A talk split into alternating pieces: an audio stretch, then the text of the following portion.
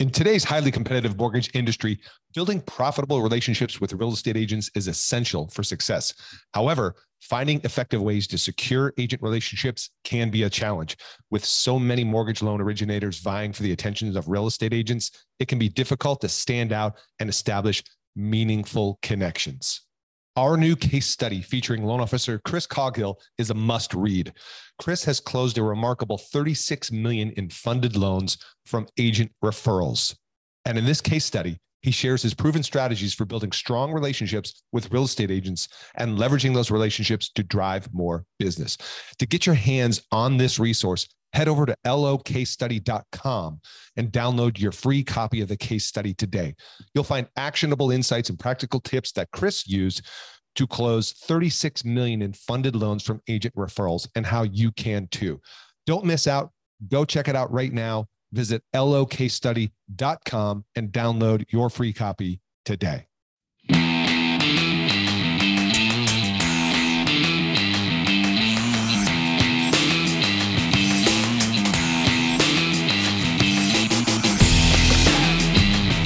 Welcome to Mortgage Marketing Radio, brought to you by the Mortgage Marketing Institute, your number one source for truth in mortgage marketing. Welcome to another edition of Mortgage Marketing Radio. Jeff Zimfer, your host, and today, I you know I keep saying I am so excited about the guests that we have on each of these podcasts, and I keep getting more and more excited every week because they just keep getting better. So uh, we keep raising that bar. Uh, today, my special guest is Shashank Shekhar, and uh, if you haven't heard of him, you need to because he has done some amazing things in his business. And a quick summary about Shashank is, I mean, it's a long one, so I'm gonna I'm gonna kind of make it short here because he'll tell us his story. But um, Shashank has been in the business for, gosh, I don't know, ten, fourteen years now, and he has done some amazing things. Not, not only is he a uh, author of First Time Home Buying one oh one and Real Estate Unleashed, which you can find on Amazon. This guy is a media magnet, a superstar. He's been featured on Yahoo News, A B C, C B S, N B C, Fox. He's in- interviewed by uh, uh, Emmy Award-winning director Nick Nanton for his T V show America's Premier Experts. You can find him on the top forty under forty most influential mortgage professionals. He is ranked by Scotsman's Guide in two fifteen on the top two hundred originators list. He's on the Hot one hundred list for twenty fifteen for Mortgage Professional America, and I just I can't say enough about you know what he has done and accomplished in his career. So let's just bring him on. Shashank, you there? Welcome to the show. Thank you, Jeff, and um, thank you for that introduction. That was uh, indeed a long one. Yeah, well, you've got a long bio, and you, you've done a lot of stuff. Uh, so let's let's get right into it. Uh, you know, uh, you and I, as uh, you know, we have a mutual friend in Tim Davis, and uh, you know, Tim talks a lot about personal branding mastery and stuff. But if if you wouldn't mind, I think you know what we want to try and uh, share. You and I agreed to this before we hit record. Record is. For those, you know, there's originators at various levels that, you know, listen to this podcast, right? There's the folks that are kind of new, maybe a couple, three years in the business, and then there are maybe ten years, and there might be a few folks that are twenty years plus. But I think, right, as you know, what I'm all about is truth in marketing. Um, I think what we can convey to people today is how to start from where you are um, and utilize different forms of media Uh, and different mediums to do that, which we'll talk about, but utilize different forms of media to grow your business, to establish your platform, to position yourself as a subject matter expert. So if you wouldn't mind, maybe just take a minute or two and kind of outline, you know, where you started and how you got, you know, to where you are today on the top two hundred list, forty under forty, all that stuff.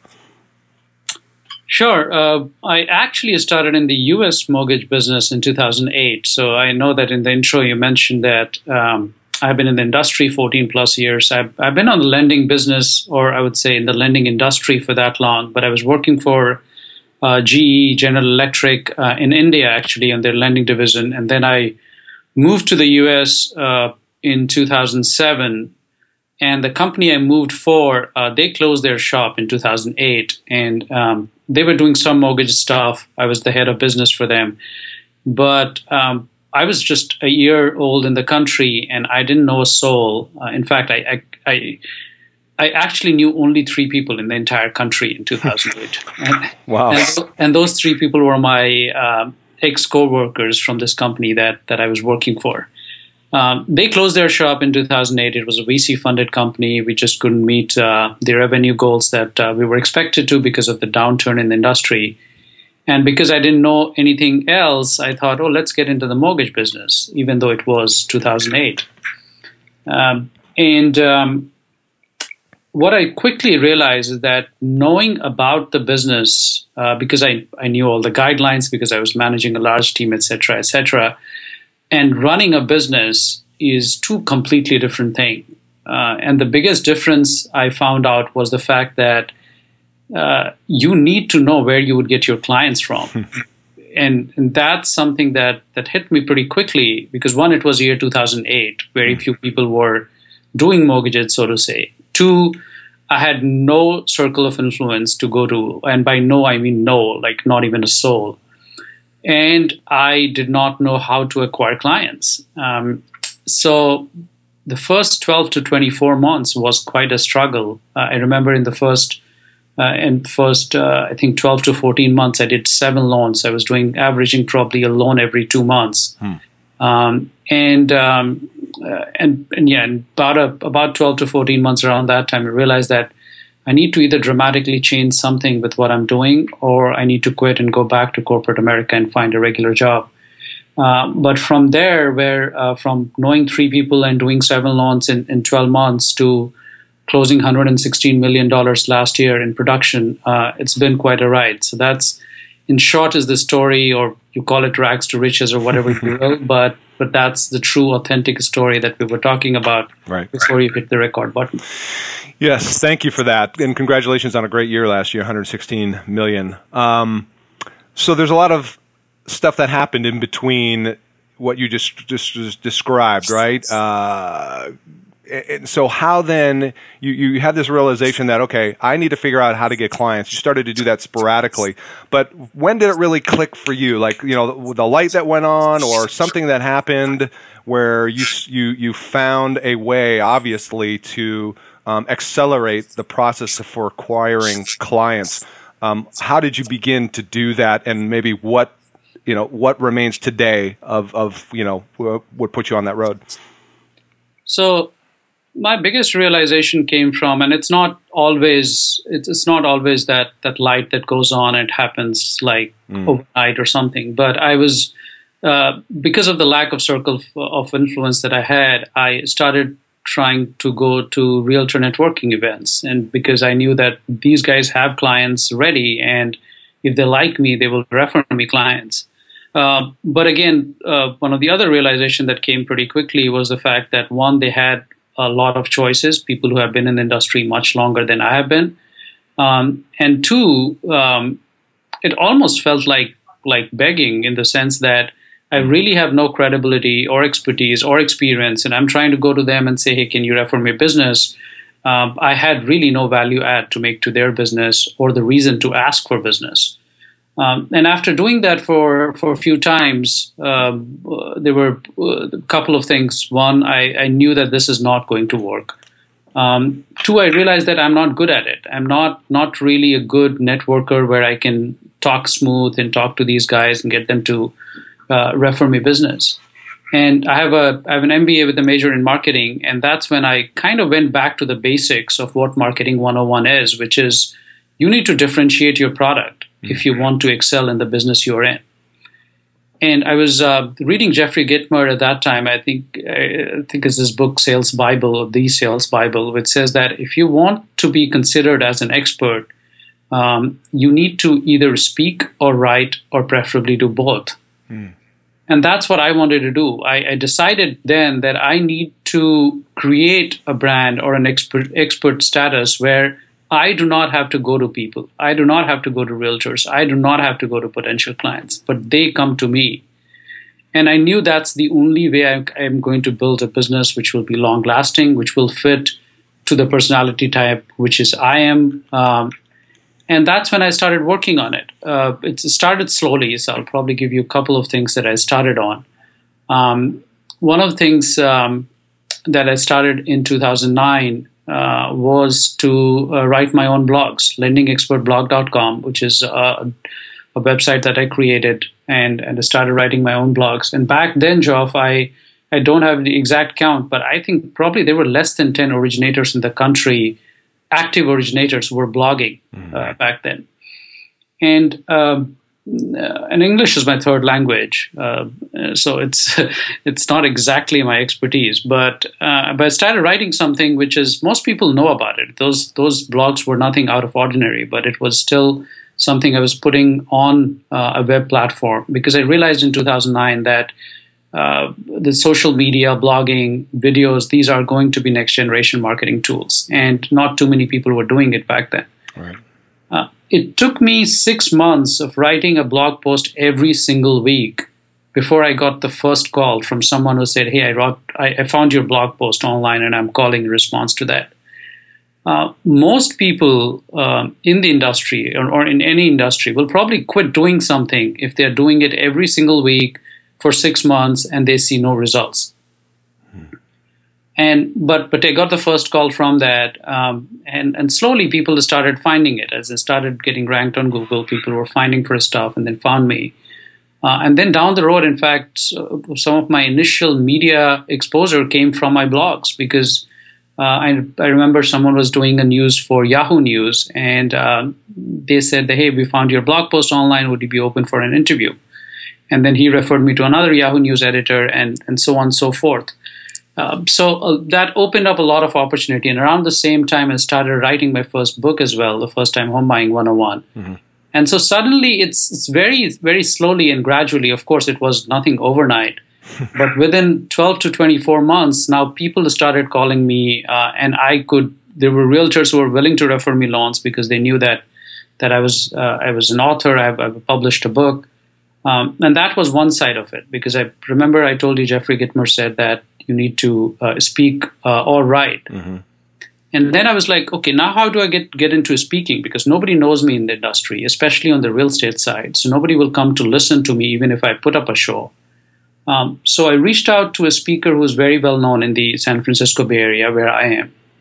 And I, I asked her, would you be willing to speak if I paid you? And she said, yeah, of course. As in, if, if you want me, as in, if you're paying me, I'll speak anywhere you want me to.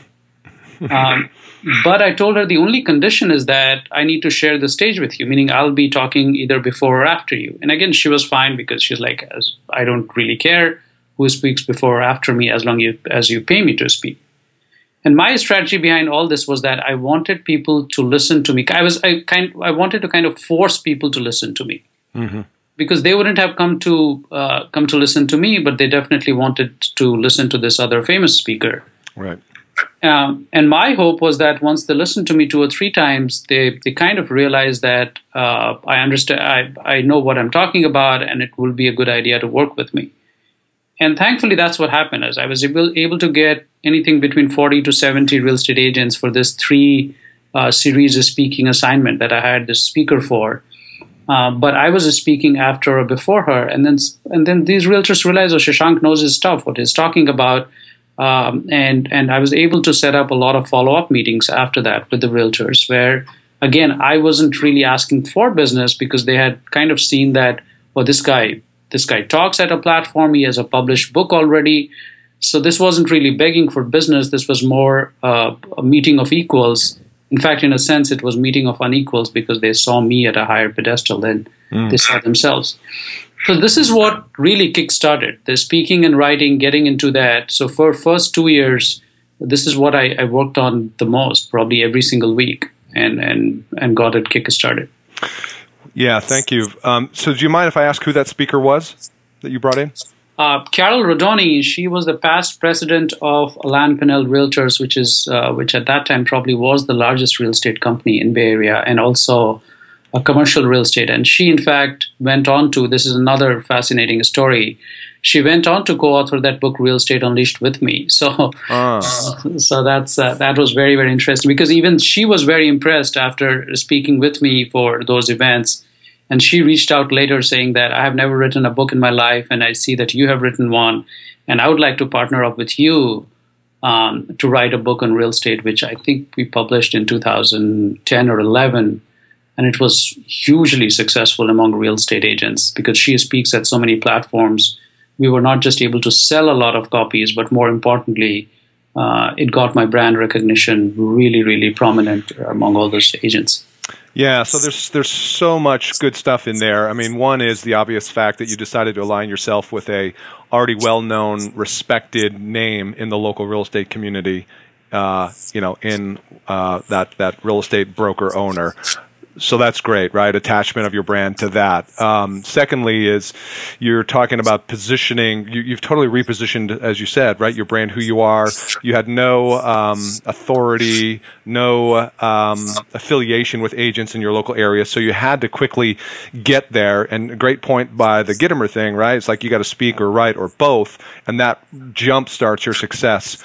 How did you then, with the book and, and ongoing, let's take it from there. So you brought in, you know, this this realtor president, um, and she did a three three series uh, event with you.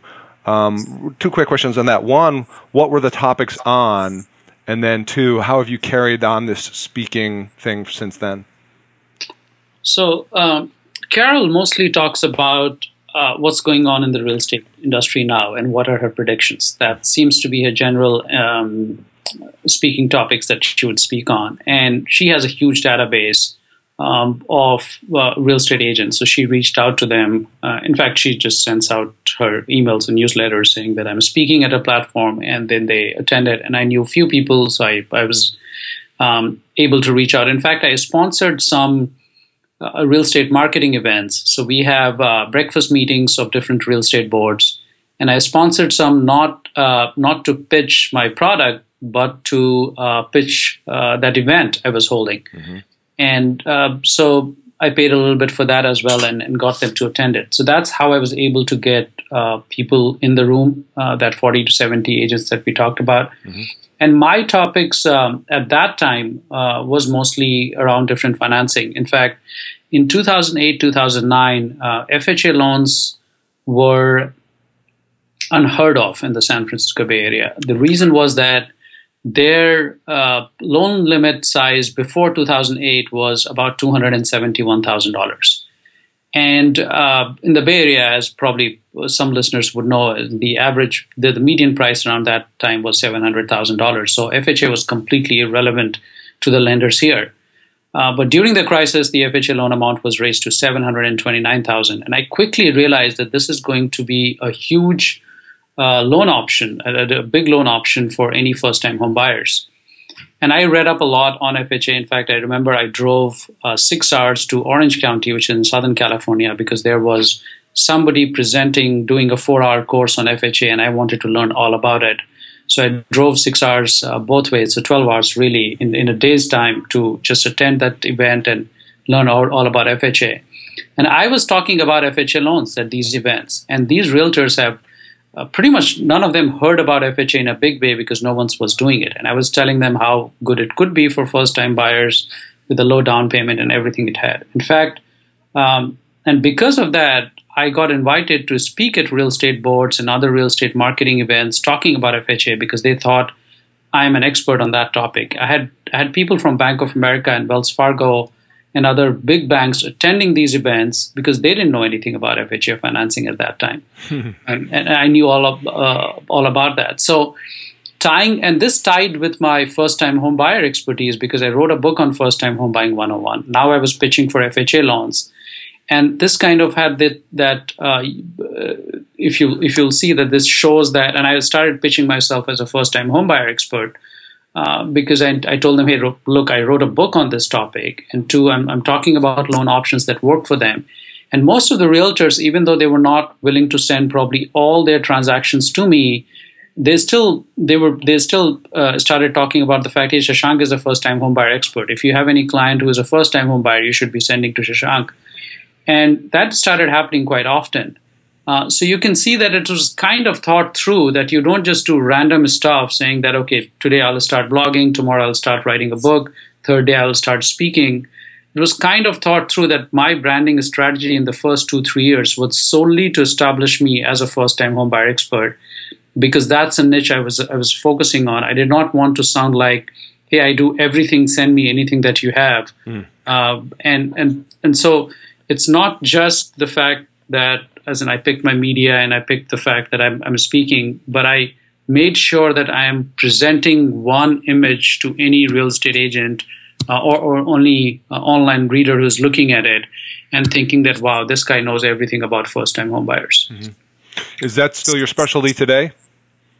Uh, happens to be is uh, on purchase transactions. Probably eighty percent of my clients are still first-time home buyers, and and that's I've, I've carried on that uh, branding or that image uh, all this six seven years. Yeah, that's great. Um, so, it, have you parted ways then with um, uh, Carol in terms of her now guest speaking at your events? Are you the primary speaker, and you're still speaking, correct? I am speaking. I. I I don't uh, need to have that affiliation with Carol anymore, which right. is which in itself is a good thing. Um, and since then, uh, I've been in, uh, we have four big real estate boards around where I am. Uh, Santa Clara County Real Estate is the largest real estate board in the country, hmm. uh, and I think they have five to six thousand uh, realtors as part of uh, part of its membership. And now it's more a question of when I want to speak. And, mm. and if I do want to speak, I reach out to any of the education directors at those any of those boards, and they'll be more than glad to have me come uh, at one of their events or, or schedule an event just for me to speak. And uh, there are realtors who know about me, so they don't have usually have a problem uh, filling up the room. Also because my topics have, have always been uh, relevant um and something which most people don't talk about. Like I started talking about YouTube marketing mm-hmm. in two thousand eleven, twelve when nobody was talking about it. Uh, I started talking about Facebook marketing in the very first couple of years when it started becoming becoming popular. So I try to pick uh, topics. Last year I was talking about trade when it was it was getting launched and not too many people knew how trade will pan out and what will happen. And I was telling most realtors that it's not the end of the world like most people are trying to make it. Uh, make it sound.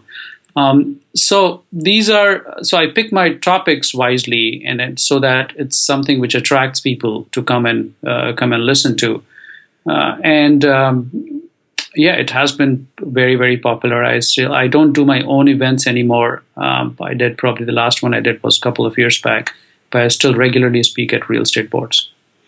So when you say you don't do your own events, um, that's because you don't need to, I'm, I'm assuming, because you've built up such a following and, you know, probably aren't uh, on the hunt for realtors anymore. They are sending you business on a regular basis because you, you've put all this work in. That is correct. As in, if you, if you would talk to uh, a lot of loan officers, uh, most of them do not like doing business with realtors. Right. Uh, it's, it's because of a couple of things. One, uh, uh, probably only one thing, which is that realtors think that they are higher in the food chain than loan officers mm-hmm. and that they control the clients and so they dictate how the communication goes, uh, et cetera, et cetera. I really, really like working with real estate agents um, because I control the transaction and they don't uh, because they know that they are working with someone uh, who is definitely, uh, I'm trying to think, much bigger brand, yes, um, they are probably in awe of me, as I'm not trying to uh, trying to brag here or something. But right. all these years of building that brand has really, really paid off. Um, and it, I set the tone in the very first meeting that we have, and the fact that they already know that that I'm an author, I'm on media, uh, I'm one of the top loan officers in the country definitely helps. Mm. Uh, even in the very early days, we we talked about that story when I was only doing probably a loan a month or something like that. Even then. When I approached them, uh, I already had spoken in front of them, and they already knew that that I'd, I'd published a book.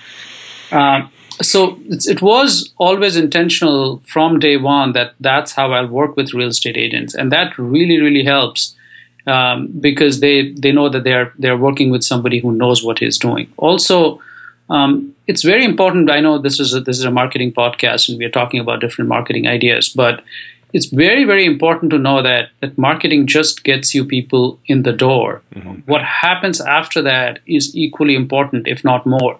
Right. Um, and so we have made, uh, we, we probably make changes every week or every month into our processes and systems to make sure that once the client calls us or emails us or, or comes to see us, then from then whatever happens to the rest of their lives in terms of transaction or, or interaction with us, Uh, it's something that they are wowed by. So they, I wouldn't say that this is the best in the industry, but we try to do stuff which is uh, which makes them uh, feel amazing at the end of it. And that's why you will see that, uh, of course, you will see me all over the media, but you'll also see that any review platform that you see, whether it's Facebook or Zillow or Yelp or Google, it's pretty much an all five-star review that we have on all these platforms.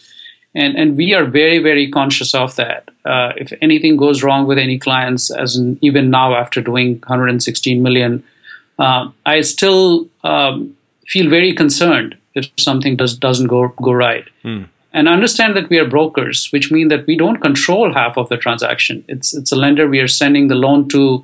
They can sometimes delay something. They can mess up things. So we don't even control a lot of uh, what we are delivering to our client. We still make sure that they have that uh, five-star experience at the end of the day. So it's it's very, very important lesson for anyone listening to this is that um, while marketing is a great idea, and I'm I'm a huge, huge fan of, of marketing uh, to get those clients into the door, make sure that your processes and systems and your team supports that that customer service and customer delight philosophy and theory that you might have. Because if you don't do that, then you're probably wasting your time at the top of the funnel if you're not able to address uh, those clients once they come into your door or, or give you a call. Yeah, that, that's a great point. You know, I heard it once characterized as the external perception has to match the internal reality. So if you are, you know, pitching yourself as, right, the um, place for the smooth transaction, no delays, you know, all that stuff that you just described, then you better make sure you've got it set up internally um, to make that happen so you do have that great end-to-end user experience. Um, so it's interesting you bring up a point that, you know, being a broker, you don't control the entire transaction, obviously. Um, how do uh, – there's two questions in here. One is what – Being being a broker still, um, are you impacted by delays? And if so, how do you adjust to those, right, when you're trying to meet that time to close deadline? So I pick my investors wisely. Uh, that's something which is very important. Mm-hmm. Uh, that when you're a broker, um, that even if you're approved with several lenders, you need to know which investors will honor the commitment that you have to your borrowers. And if you work with a select few investors, they will be willing to make exceptions for you. Um, a lot of people just look at the best priced lender and send the loans to them. Mm-hmm.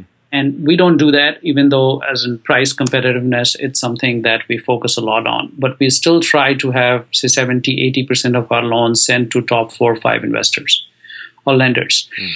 Um, and we are and we are sending uh, to lenders who have good turn times, who have good pricing, and who I have personal relationship with, so that I can ask for exceptions when it comes to. Um, also understand that the the reason to stay broker and not to work, um, say, as a branch or um, work uh, with a bank uh, was again intentional on my part because I wanted to control the entire branding experience. Uh, if you work for someone else, then Um, I wouldn't say it's it's true for every company. I'm sure there are lots of companies which are very, very flexible.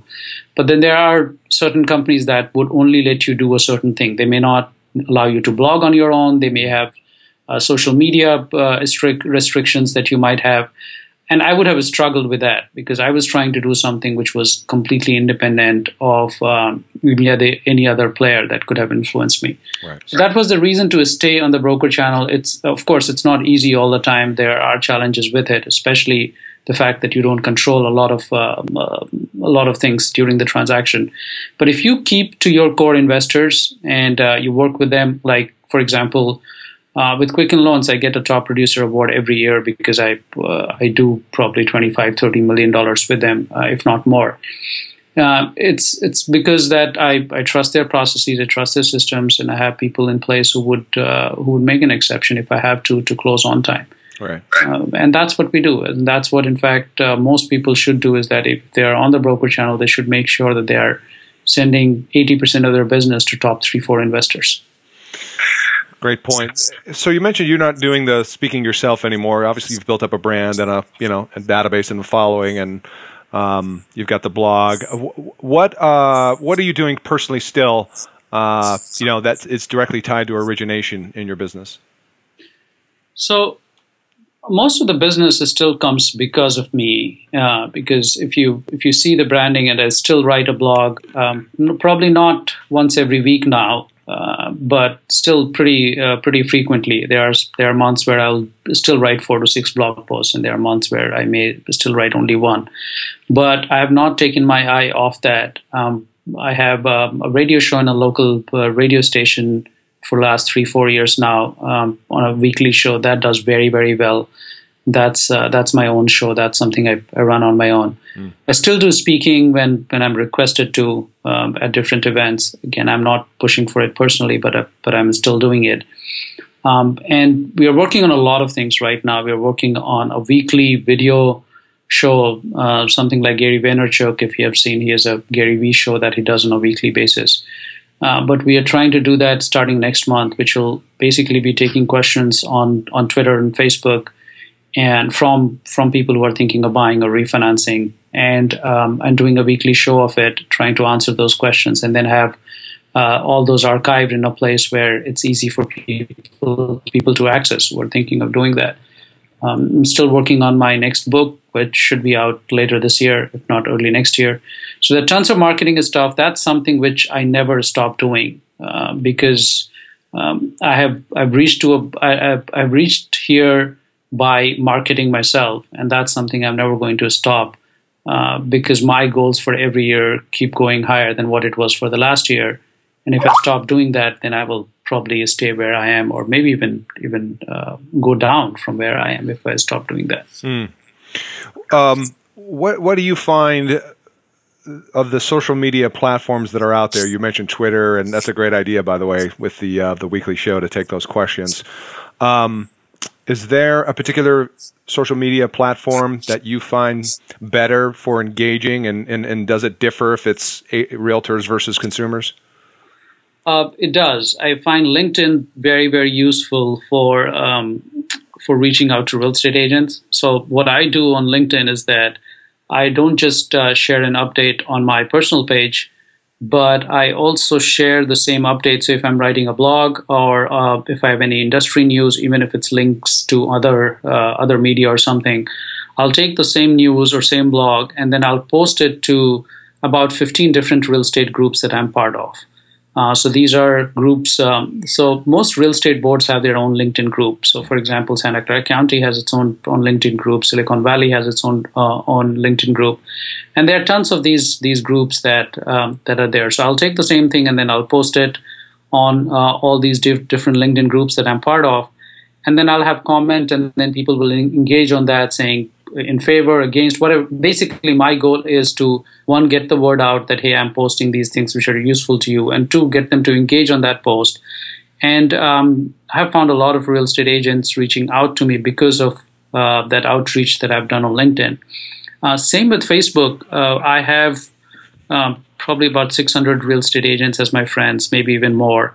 And my goal is not always to, of course, to pitch business, but uh, it's something that Uh, makes me on top of their mind. There are tons of time when I when I find out that my my buyer has made an offer on a property, and I call the listing agent, and the listing agent will be like, "Oh, I know you. I've seen you on Facebook. Mm-hmm. Uh, we are friends. We have been friends for a long time." It's just the fact that they find me familiar, even if they have not done business with me, and that and that helps a lot. If you have ten, ten people who have made an offer, and there's this loan officer or or a mortgage broker that you know from any place, and you know that, as in everything that he posts on Facebook, or most of the stuff that he, he does there is useful. Uh, and same thing on Facebook. There are other other real estate groups that I'm part of, so if there is anything useful, I'll post it on their platform as well. Never selling myself. I, I would never put something which says, oh, our rates are the best, give us a call, or something like that. That's something I have never done in my life on any platform. Um, because, again, I'm trying to establish expertise. I'm trying to establish value add to their business. And and the same thing with my clients. Most of my clients are my personal Facebook friends. So when they see any award that I've received, any new blog post that I put, even my children pictures, say to say, mm-hmm. it's just increase uh, the likeness likeness factor for uh, for them, because they might have a kid who is doing something similar, and they see, oh, Shashank's kid does does something similar. So all this is to make sure that you stay on top of their mind. Uh, make sure you're adding value in one form or the other, And then it increases the, as I say, the likeness factor or familiarity, which when you, even if you end up doing business with them two years down the road, they'll probably remember who you are. Yes, great points. As a matter of fact, speaking of Facebook, uh, I'm on your Facebook page right now, and I can see already we have something in common. Looks like uh, your daughter has entered uh, an American Open Taekwondo Championship. That is correct. And my son is going for his black belt this Saturday. Jeez. So uh, how many years has your daughter been uh, in Taekwondo? Four years. So so see, you see right there, Geoff, if you were a listing agent on that transaction where my buyer was making an offer and I would call you this, yeah, I, I know you, Shashank. Wasn't your daughter participating in that tournament? My son was there too, or my son is doing something similar. And we talk about that for, for five minutes. So so we talk in sales about all the time is that try to find something which is common with the other person. And and that's what happens when you have Facebook profile where you have, say, six hundred to one thousand real estate agents as your friend. And that's that's intentional, by the way. It's it's not something, again, most of the things that, that I try to do had some purpose behind it. It's, mm. it's most of the time, it's not random, even though it, it might seem random. Um, because those are the real estate agents in the local community. Chances are that... And that's what that's why it happens is that a lot of times, even in this super competitive market where on every house there is anything between ten to ninety offers, a lot of time my clients win the offer with lesser down payments than other people is because the listing agent knows me from somewhere. Either he attended one of the seminars that I talked to, or he saw me on Facebook, or I know another real estate agent from his office that I can refer to, and I can I can call and tell him, hey, you work for Alain Pinel, that's great. Um, I don't know you know it, but Carol Rodoni was the past president of that company, actually wrote a book um, with me, and I can send you a copy whether we get to work together or not. So any of that, even if it's a reference to another agent or another manager in his or her office, all of this is done to make sure that our clients stand a better chance of getting that offer accepted, Uh, even sometimes when their offer is not the most favorable one for the sellers. So you're, you're you're telling me that an agent, you've got the level of relationship with some agents where they're going to uh, fight uh, to get the deal, even at less down, and they're going to be able to win that deal because they can convey the certainty of the loan transaction because of you? And that's what happens, right? As most of the time, we know the number one reason a transaction falls through after getting into contract is because the loan doesn't get through. Right. That's that's a fact. Um, so the sellers and the listing agent, as in all, of course, other than the fact that they want the highest dollar for their house, their biggest concern is that, will this go through if we accept the offer? Or will we have to bring this house back on the market? So... If you have, if you know that you're working with a loan officer that you know best has, as an, I, you know him personally by uh, some form or the other, um, and you're able to make sure that the fact that this person is going to take this transaction through, they will probably take five thousand dollars lower in the offer price and be one hundred percent sure that this will go through, than take that five thousand dollars higher and only have seventy percent confidence that it will go through. Mm-hmm. Wow. That's, that says a lot. I mean, what's that value of that worth, you know, for you establishing that positioning? Um, it really makes me think of that question. What do you say to loan officers who complain about agents not being loyal? Uh, it's it's the same thing, right? As an agents won't, it's, it's in any relationship, whether it's personal or professional. If you're not adding value to the relationship, then they will go somewhere else. Uh, it, it happens with our, our kids, it happens with our spouses, it happens at, at a professional level, which is, I wouldn't say they will go somewhere else, but the relationship does not remain as strong as it would. Mm-hmm. And uh, that's why I rarely have, uh, at least my core realtors work somewhere else unless I say no on a transaction because of whatever lack of, uh, the lack of investors or for any reason. Uh, they keep coming back because they know that if this deal goes to Shashank, he will make sure that this closes and this closes on time. And the, the other thing about about that that listing agent or being in a competitive market, because I know a lot of uh, a lot of people in the industry right now are going through the same thing where it's it's a seller's market in a lot of markets and you're trying to compete. One thing that I tell the listing agent all the time, which is, look, if you have my pre-approval in your hand, I'll give you one fact. In my seven years of being in the industry, it has never happened once that a client that I pre-approved got declined in underwriting. Hmm. Never happened once, which is a truth because we do we do our due diligence at the time of pre-approval, just like an underwriter would do, almost going to that extent. And that tells them that it's it's a one hundred percent guaranteed chance that if I'm holding Shashank's pre-approval in my hand, that this will go through. So you need to have confidence in your abilities. If you do not, then you first need to go and, and read the guidelines and make sure that that you gain that confidence in yourself. And then, but if you make claims like that, and authentic claims, by the way, I'm not make I'm not trying to make a point here that you should falsely claim to something like this. All of this combines to give an effect impact to the to the listing agent uh, and then to the sellers that this guy knows his stuff and he will make sure this transaction goes through. Awesome. I love that. I was just thinking about your comment earlier about everything you're, you've done, you've done with a purpose in mind, you know, back from the early days of you recognizing that you had no relationships. H- how were you going to be able to establish and position yourself um, uh, to, to appear different than every other loan officer in your, in your local market? And you've obviously done that very well, very successfully. And as we wrap it up here, you know, it's it's funny. Whenever I have a conversation with someone like someone like yourself, and you know, the people who who understand that premise of, you know, stop winging it, shooting from the hip, and stop just throwing stuff against the wall, pull back, right? Analyze, design, do stuff with purpose. Understand that, you know, if you do the kind of things you're talking about, which is positioning and positioning effectively and properly through the most powerful mediums, speaking, writing, and now obviously online. Um, There's a lot of, you know, loan officers who, who who know that, right? But but what do you see as the wall that keeps them from? Why do loan officers? I mean, we've all been around this space for years. Why do we still have the people, you know, that are out there doing the same old, same old, right? I can close in seven days and rate sheets and the. Why do you? What do you think prevents people from crossing over to doing the stuff you've done? Lack of ambition. Really, lack of ambition. They just don't want it that bad. Yep.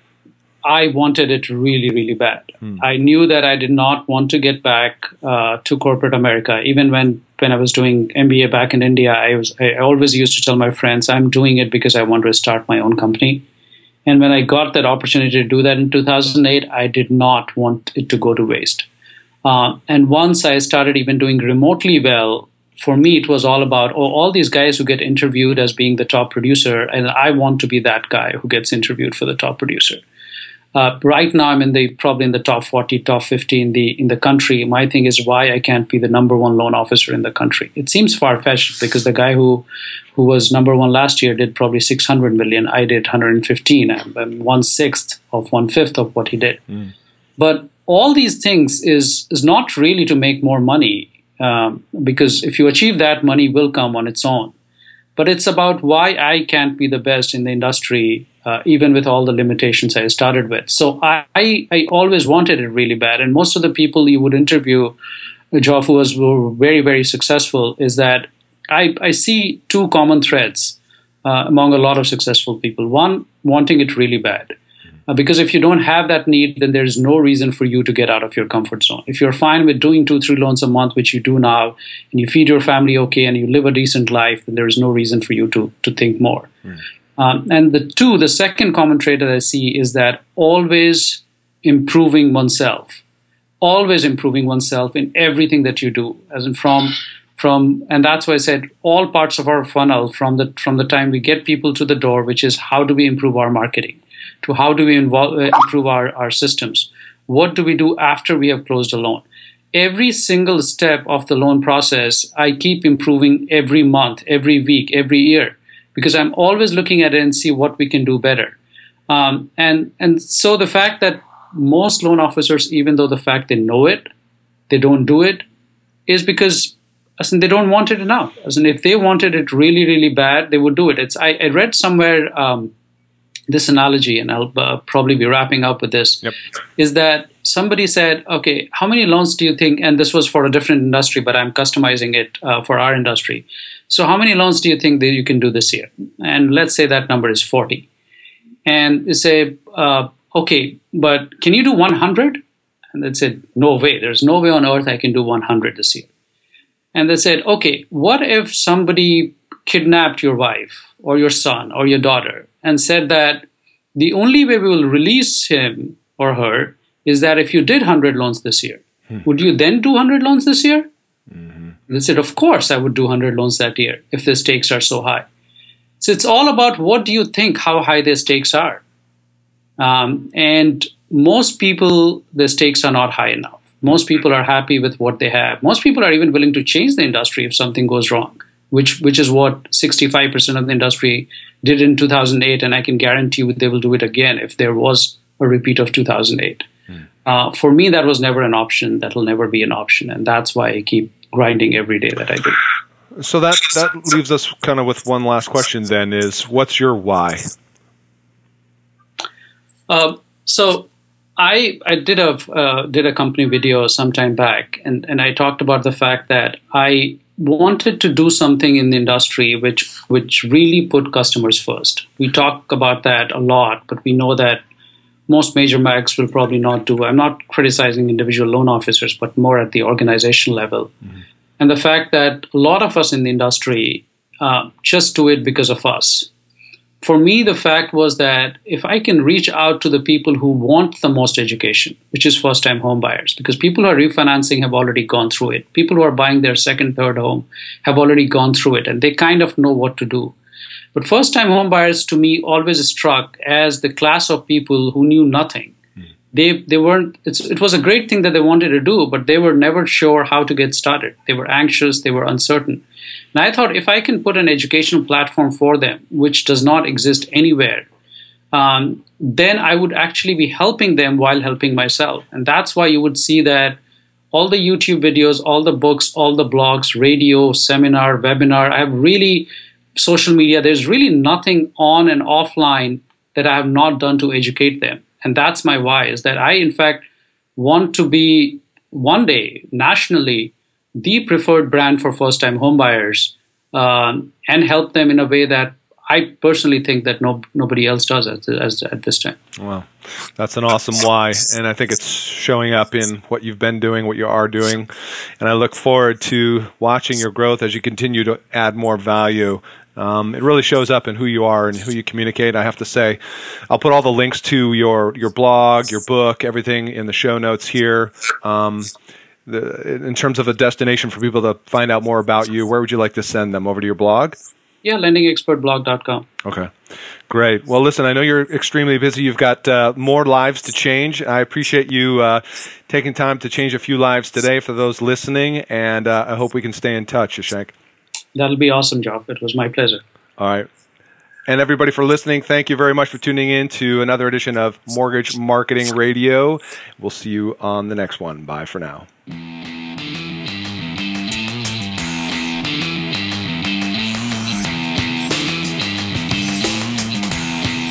Thanks for listening to Mortgage Marketing Radio. Want more truth in mortgage marketing? Get more free training and resources at mortgage marketing institute dot com.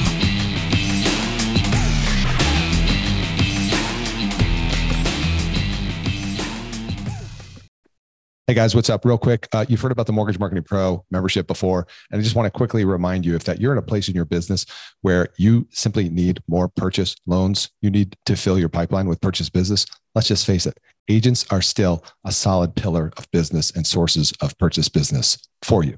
Well, good news. Our Mortgage Marketing Pro membership helps loan officers like you close more loans without the hassle of chasing agents or cold calling. Done-for-you agent classes, expert training videos, a marketing automation platform that automates the entire process for you, everything you need to build your personal brand in your local market, attract and convert agents into referral partners, plus done-for-you proven marketing materials and plug-and-play content to make promoting your class, getting agents' butts in seats, partnering with affiliates real easy. But that's not all. You'll also get access to our weekly mastermind calls with top L Os, authors, speakers, and coaches to learn the best strategies to grow your business right now in today's market. And as an extra bonus for a limited time, for all new members, you'll get access to a database of two hundred agents in your local market that have closed anywhere to, from eight to fifty transactions in the last twelve months. And we'll provide that list, upload into our platform for you so you can get off to a fast start in reaching actually productive agents. So what are you waiting for? You can check out more at mortgage marketing dot pro, see more of the success stories there.